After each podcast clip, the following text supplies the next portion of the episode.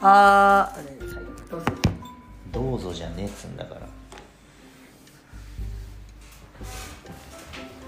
どうぞじゃねえ運動神経とうん。身体能力は違うんだって。衝撃的な内容で。え 運動神経がいい人が身体能力が高いと思うじゃん。普通。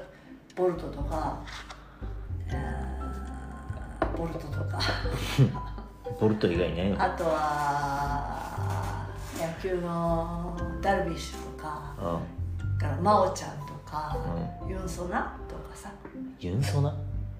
ユンソナキムヨナでしょ？ユンソナってなんだっけ？それタレントさんだから。キムヨナユンソナじゃない。キムヨナ。ユンソナってもう韓国人とかよくわかんない僕。まあまあだからさオリンピック選手まあ言ったらオリンピック選手でさメダルを取るとか取らないぐらいの人たち、うんまあ、もちろん日々さすごい鍛錬をして練習をするよ。うん。だけど必ずみんな同じ練習してるからってチャンピオンになれるわけじゃなくてさうん。身体能力っていうのがもともと 高い。えっとねだからその えー、まあいろんな競技がありますけどそのプレイどんなこともそのパフォーマンスっていう言葉で今言われるわけですよ。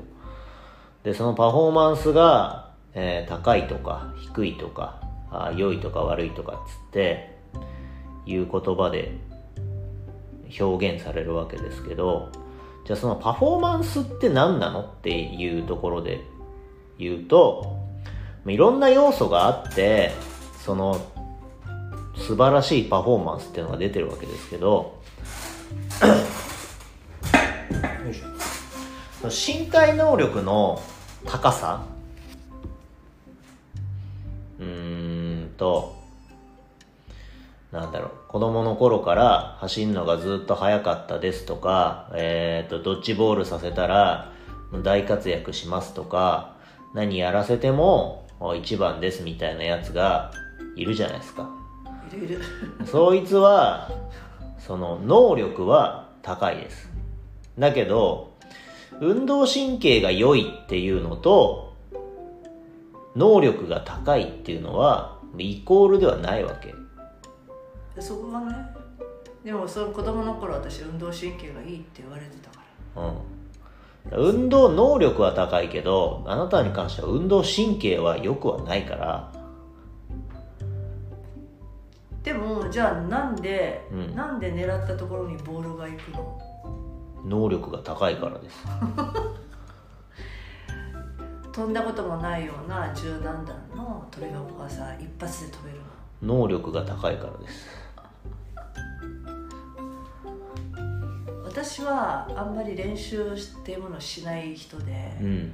練習しなくてもなんかイメトレみたいのすると飛べちゃうんだよ、だから能力が高いからです。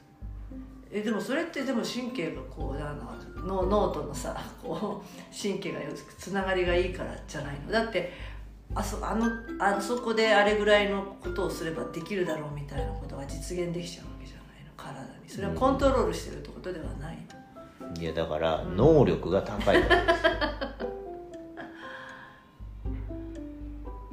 あじゃあまあまあそれは自分の、えー、と才能としてできる感じ。かもう持って生まれた足の速さとか跳躍力とかがあってうん。あのしなんかだから僕が言っているその運動神経の良さっていうのはあの これをこういう風に変えてごらんって言われてそれができるやつですよだから例えばそこに飛んだことない高さの今まで4段しか飛んだことないけど8段の飛び箱がありますとよしあれを飛んでみようってなった時に飛べるっていうのは能力の高さなんですよわかりますわかる？で、じゃあ、その、8段飛べますよと。じゃ、だけど、えっ、と、9段が飛べませんでしたよと。で、そうなった時に、えっ、と、今こういう飛び方してて9段が飛べなかったから、えっ、と、ここをちょっとこうやってやってごらんって教えてもらったとするじゃないですか。それで9段が飛べちゃう。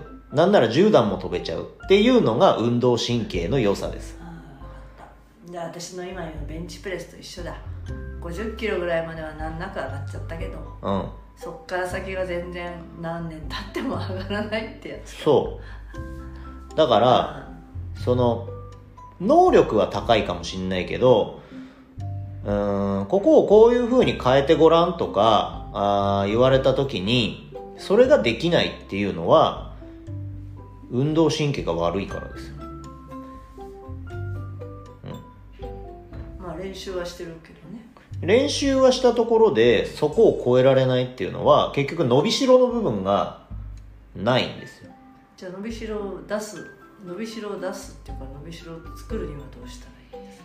伸びしろができるためにはうんとだから自分の持ってる力を引き出すってことだから例えば今50キロっていう数字があってそれを持ち上げるってことができますと。でも55キロができませんと。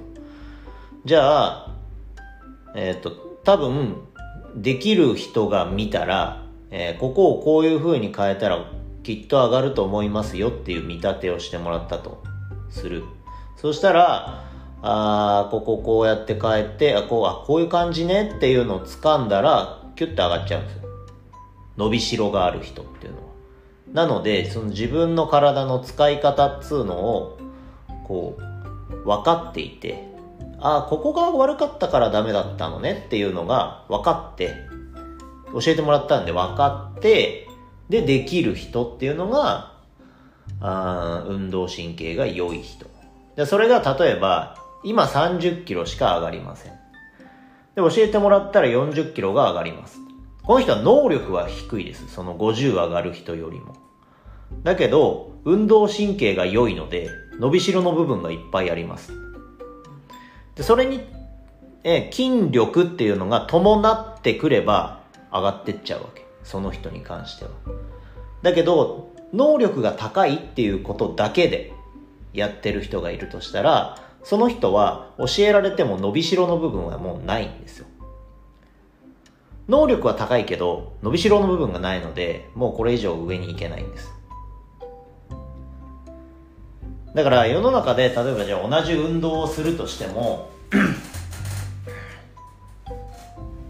運動神経が良い悪いっていうのと能力が高い低いっていうので掛け算をした場合4つのパターンができるじゃないですか。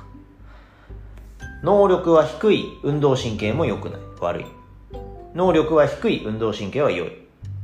能力は高い運動神経は悪い。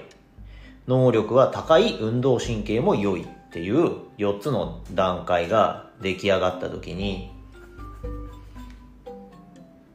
まあ当然伸びるのは能力も運動神経も良い人。だけどその2番目能力は高い。運動神経は悪い。っていうのと能力は低い。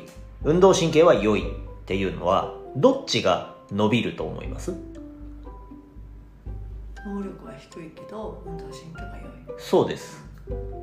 なのでその3番目の能力は低いが運動神経が良いっていう人の方が伸びしろの部分がいっぱいある。んですなので例えば僕は多分ここのゾーンにいたんだと思うんですよ。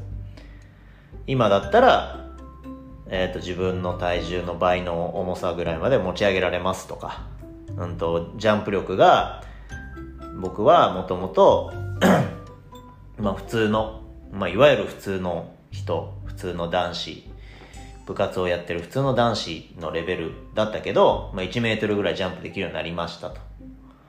でこれは何なのかっつうとそこの能力は低かったんです。だけどきっとその運動神経っていう部分でその伸びしろがあって僕が自分の体を使い切れてなかったので能力が低かった。で、あ、こここういうことなんだなって理解して、そのトレーニングして、自分の力を引き出すっていうことができたので、グイって上がったっていう形だと思うんですよ。だから、その能力が低いイコールできないってことではなくて、能力は低いけれども、努力をの能力が低いっていうか能力は低く見えているけれどもやりゃできるっていうやつがいる。